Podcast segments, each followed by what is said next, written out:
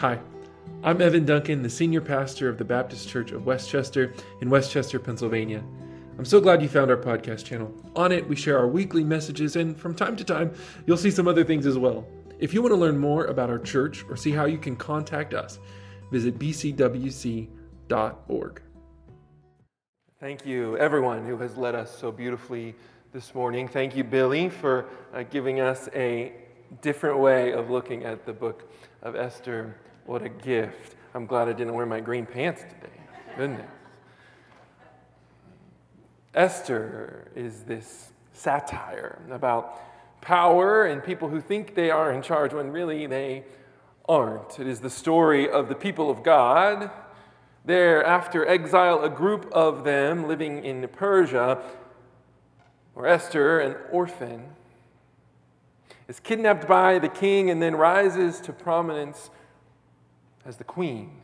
And in the book of Esther, as we learned last week, God is never named in this book, a curious book. It has us asking, where is God? Esther and her people likely felt forgotten.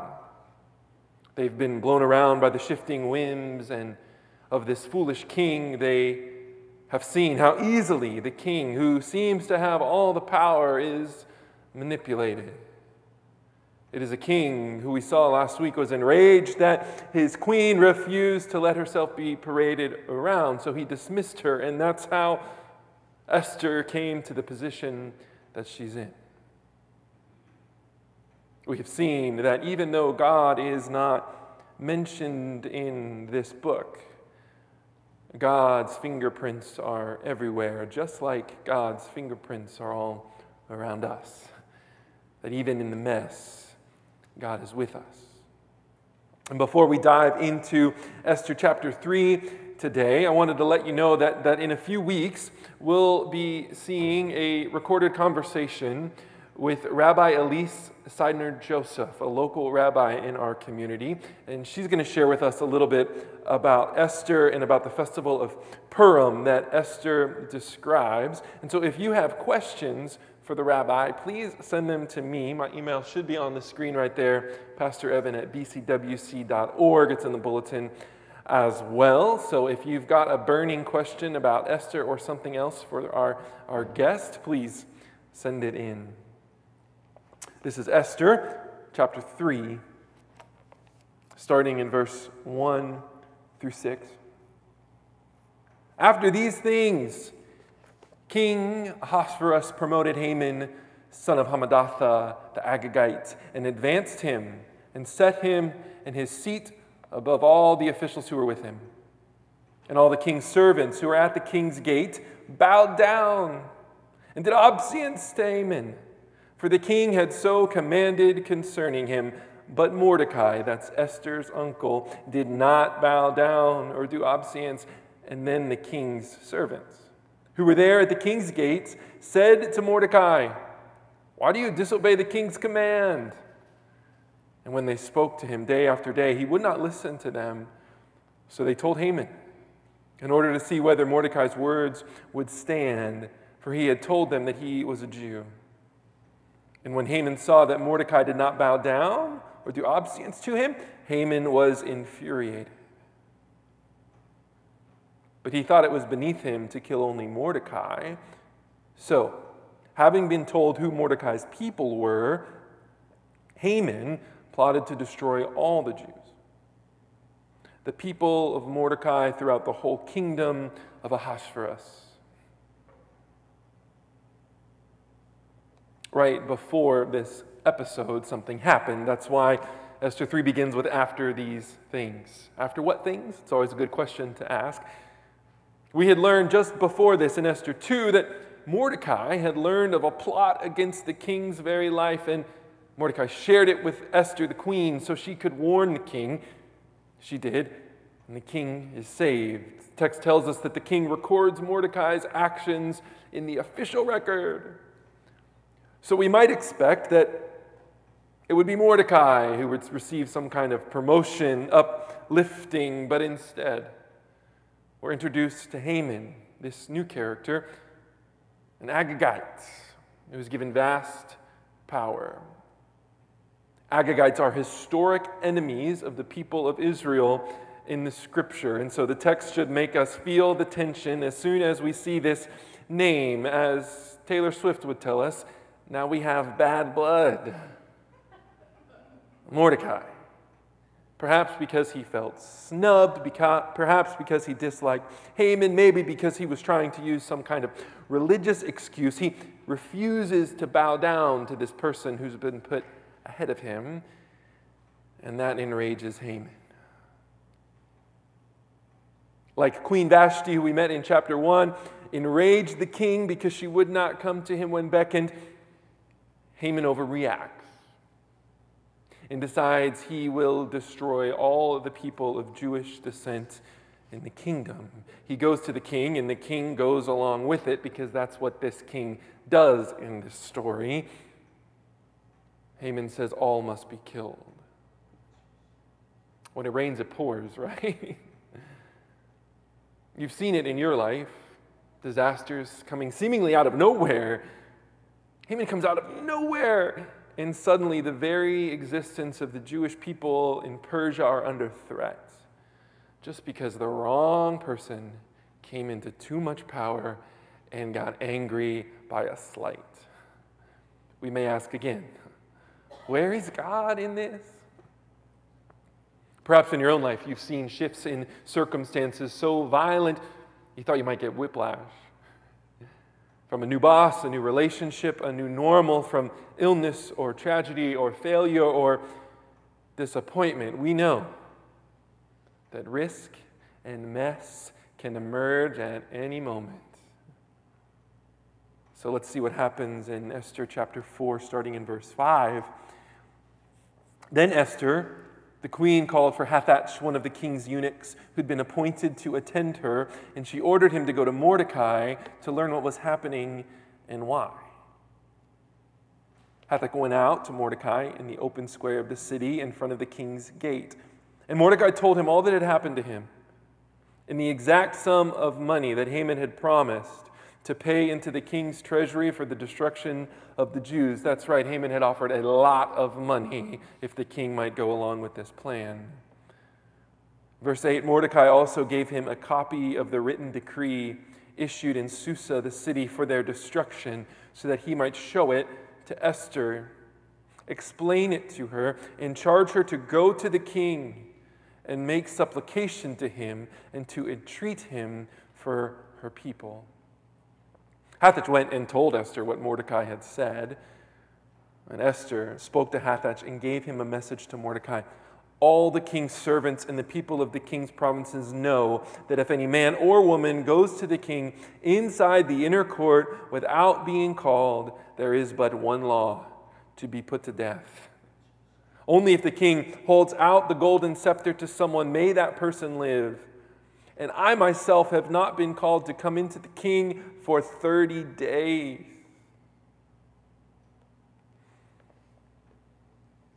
Esther, hearing about Mordecai's grief, reaches out and discovers this plan. He tells her the news and asks her to talk to the king about it.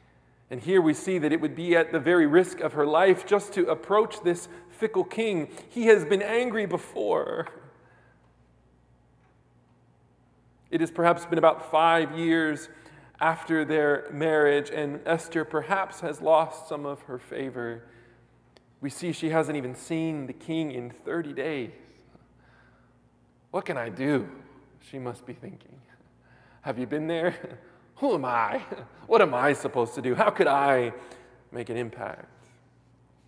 Esther is simply being honest about the new reality around her. A death sentence had been issued for her people. She seems to have little ability to do anything about it. Reality has changed. There is a threat to her people. Reality has changed. She no longer seems to have favor with the king. How has reality changed in our lives? In your lives? For you?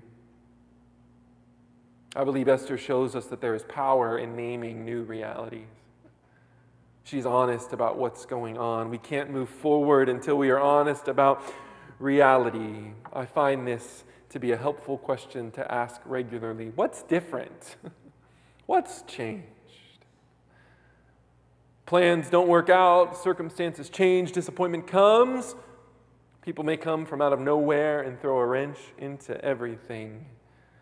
Things break down, air conditioners don't turn on. and when change happens, it's painful, it's hard. I'm friends with a hospice chaplain and a grief counselor. And one of the best things I've ever learned came from this friend. He, he taught me that, that at all changes, anytime there's change, big or small, we experience grief in our lives, even at good change. See, we grieve when our plans are interrupted and upended. We grieve when our expectations change. We have to be honest when things change. It's the only way to deal with it. We and Esther have to realize that life is full of adaptation and change. So, what's different in your life? For me, as a pastor and a church leader, I like to ask this question all the time. I like to ask it about church and the reality of how the world is in the last 10 years, especially in the onset of the COVID 19 pandemic. We have seen rapid changes in religious life in America. Now, for the first time, a majority of Americans are not members of a religious body. That's never happened before. A recent article in Politico referenced nearby Bucks County.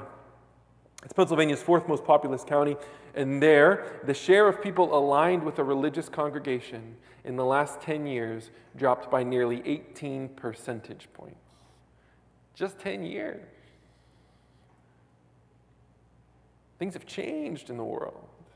Things have changed for us, things have changed in your life. We must name these changes, and we must adapt to them. Esther 4 12 through 14. When they told Mordecai what Esther had said, Mordecai told them to reply to Esther Do not think that in the king's palace you will escape any more than all the other Jews. For if you keep silent at this time, relief and deliverance will rise for the Jews from another place, but you and your father's family will perish. Who knows? Perhaps you have come to royal dignity for such a time as this. This is part of the key text of the whole book of Esther, and it's a turning point for the character of Esther. Mordecai trusts that the Jewish people will survive.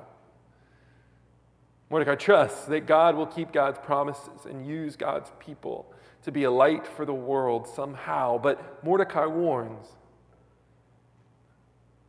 that there could be massive consequences up close and nearby. And this is an opportunity for Esther to be part of the story, to be part of deliverance. Mordecai says, Who knows?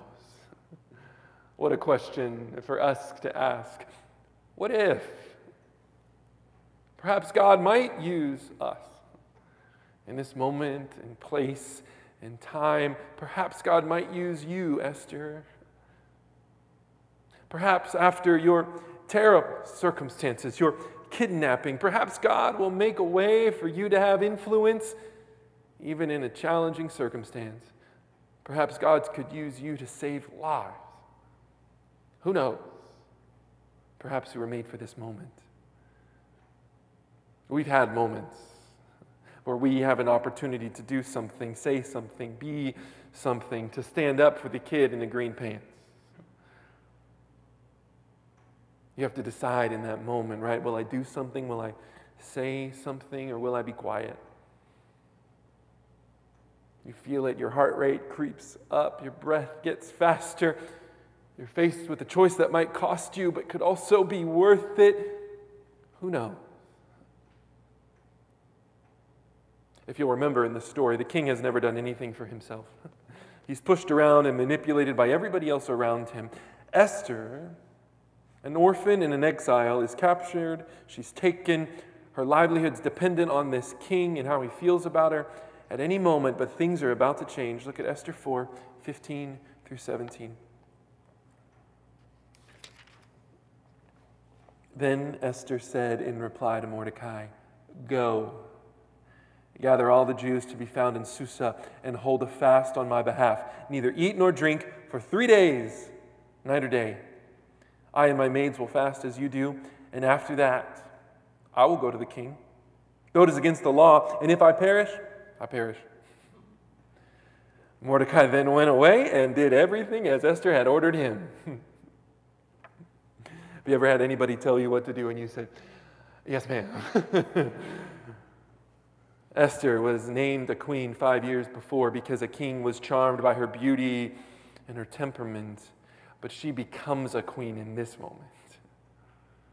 In her actions, unlike the weak king that she serves, she gives clear orders in this moment go, gather, fast, and pray.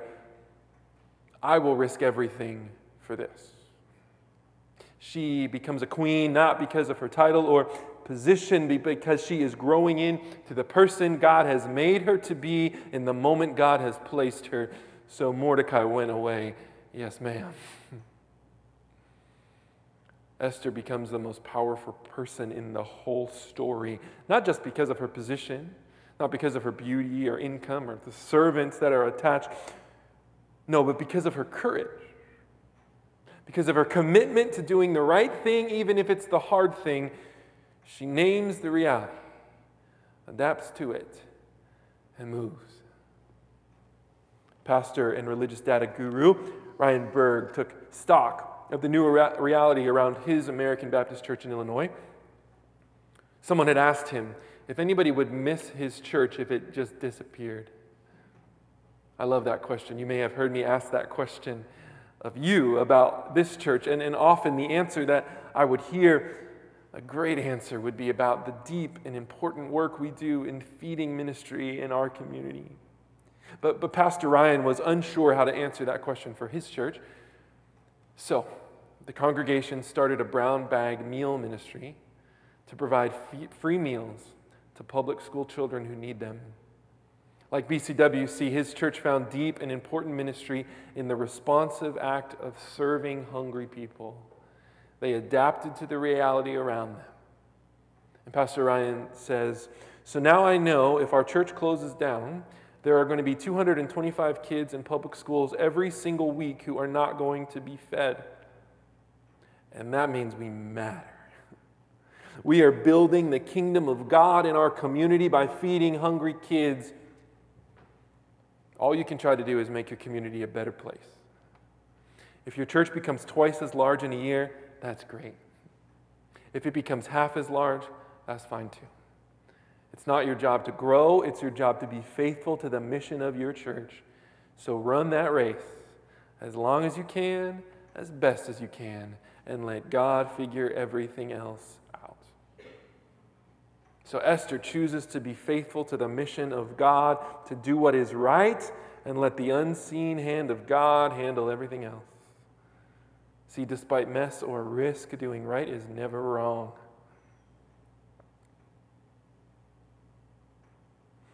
Esther says this incredible thing If I perish, I perish. As I was reflecting on this with Pastor Zach, I'll quote him directly. He said, This is not a you only live once or YOLO type of line. It is not a moment of carelessness, but it is a recognition of the stakes, her purpose, and the cost. It is a commitment to do the right thing. If I perish, I perish. When I was in Texas, I was asked to serve on the board of a religious news organization. It's very exciting stuff, I know. Uh, we did really good work, though, including some exclusive reporting on some persecution that was happening to Christians in Myanmar that drew enough attention that there became some international pressure for change in that community. It was beautiful. But remember, this is a religious newspaper. And if you know anything about the newspaper business these days, you know that it is not easy.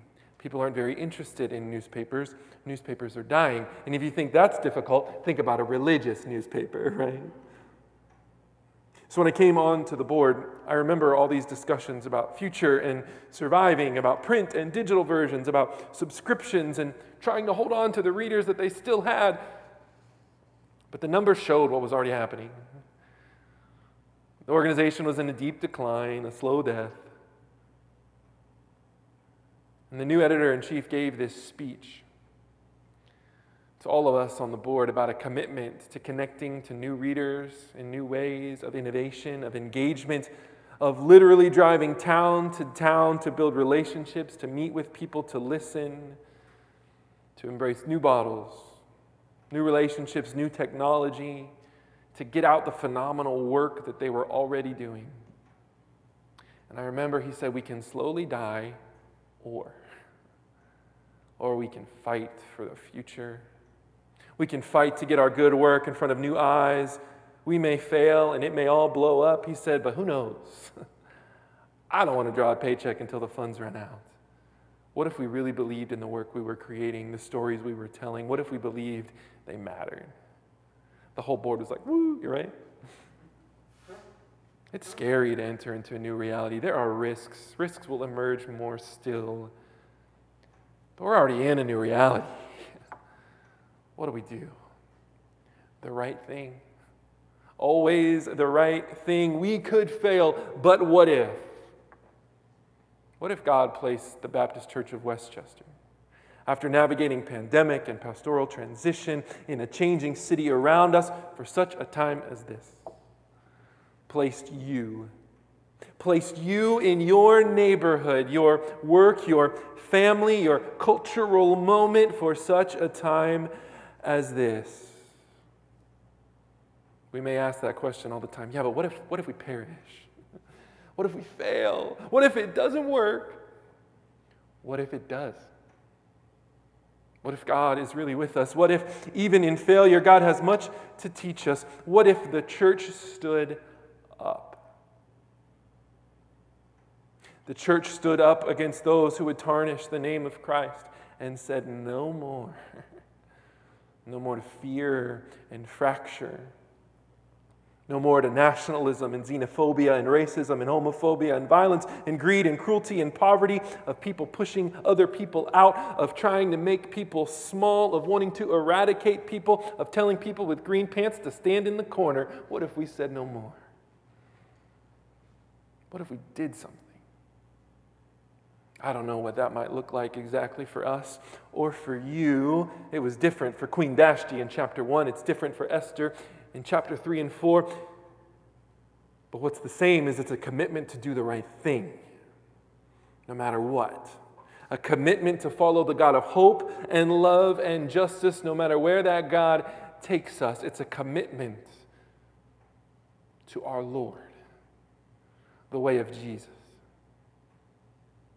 at the American Baptist uh, Denominational Biennial Gathering in San Juan, Puerto Rico, a few weeks ago, this verse about such a time of this was the theme of the event. I did not realize that, that I would be listening to several sermons about Esther just weeks before I'd be preaching about it. We planned this series back in January.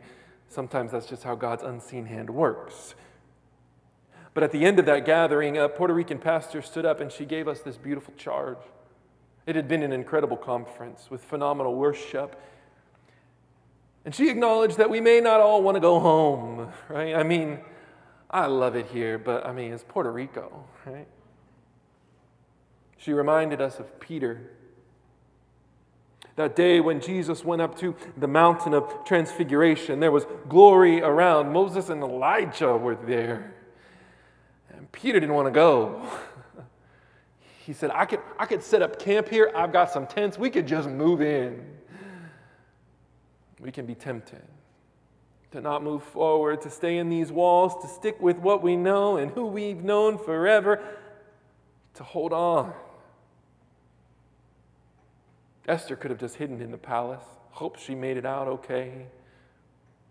Peter wanted to set up shop and live in that glorious, safe moment forever. As the song we sang said, I could be safe, I could stay here, but you've called me higher and deeper. Peter didn't stay because there was work to do. Jesus didn't stay on that mountain, which I would have wanted to if I were him. No, he descends down into the valley and then to the city where he will die at the hands of Roman soldiers, a reflection of his choice to step down from heaven, enter into our world, and love us so much that it killed him, but nothing, not even death, would stop him from getting to you. Jesus stepped down from that mountain because there was work to do. Peter came down from that mountain because there was work to do. Esther risks her life in front of the king because there is work to do. And as the Puerto Rican pastor told us that night, her voice breaking in the charge, there are people that cannot wait. People are praying for answers, and you are the answer to that prayer. And as the Spirit of God used that word to challenge me, I imagine the Spirit of God nudging Esther in that very moment with that same thought. There are people that cannot wait. People praying for answers, and you are the answer to that prayer. And I hear that message in the heart of Christ, choosing to come to earth and rescue us from sin, corruption, corruption, hate. Hear it. As he prayed in the garden before he would go to the cross, there are people that cannot wait. There are people praying for answers, and you are the answers to their prayer. Thanks be to God that Esther, that Jesus said, Yes, will we? Because there are people that cannot wait. People who are praying for answers, and you are the answer to their prayer. This series, we're practicing together this exercise of the prayer of examen, where we look inward and reflect. We look for God in our own lives and in the world. Before Esther went to the king, she declared a fast and a time of prayer. She understood the power of looking inward, of praying, of praying together. If we go without the prayer, we're not going anywhere. and so, together as we close, I want us to walk through that prayer again. We'll take some time and pray it as our singers come forward, and we'll close with a hymn. Will you pray with me the prayer of examen? Step one, if you'll think back and think of how God has blessed you in the last 24 hours, silently name some of those blessings.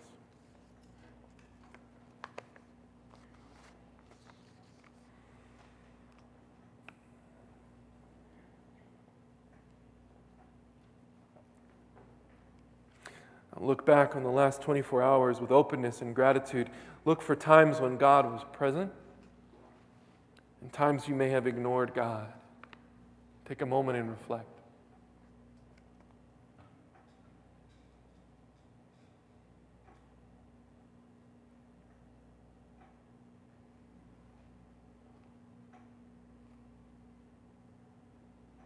Pay attention to your emotions. What did you feel in the last 24 hours? Why? What message might God have for you in the midst of your feelings?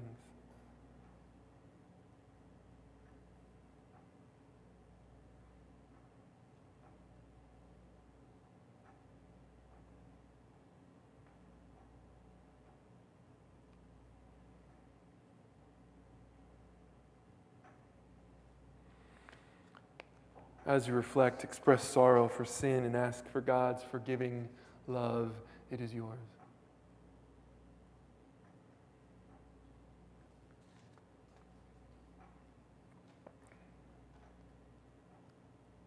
And finally, may we pray for the grace to be more available to the God who loves us. God, thank you that you have placed us in this time, in this place, in these circumstances that you have called us to this moment, these relationships, these situations. There is difficulty and there is challenge and there is fear. God, may you use us. But first, may we be aware to your presence among us.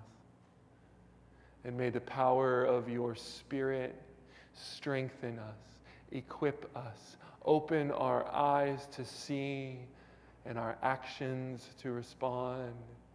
May we follow the way of Christ. May we seek first the kingdom of God. And as these things are added, may we go and be your church. Thanks for listening to the Baptist Church of West Chester podcast. If you have questions, want to connect, or are looking for ways that you can support God's work at this church, visit bcwc.org. And as you go, through whatever your day may throw at you, I want to share this blessing with you. May the peace of our Lord Jesus Christ go with you wherever he may send you. May He guide you in the wilderness, protect you in the storms. May He bring you home rejoicing at the wonders He has shown you. May He bring you home rejoicing once again into our doors. Go and be the church.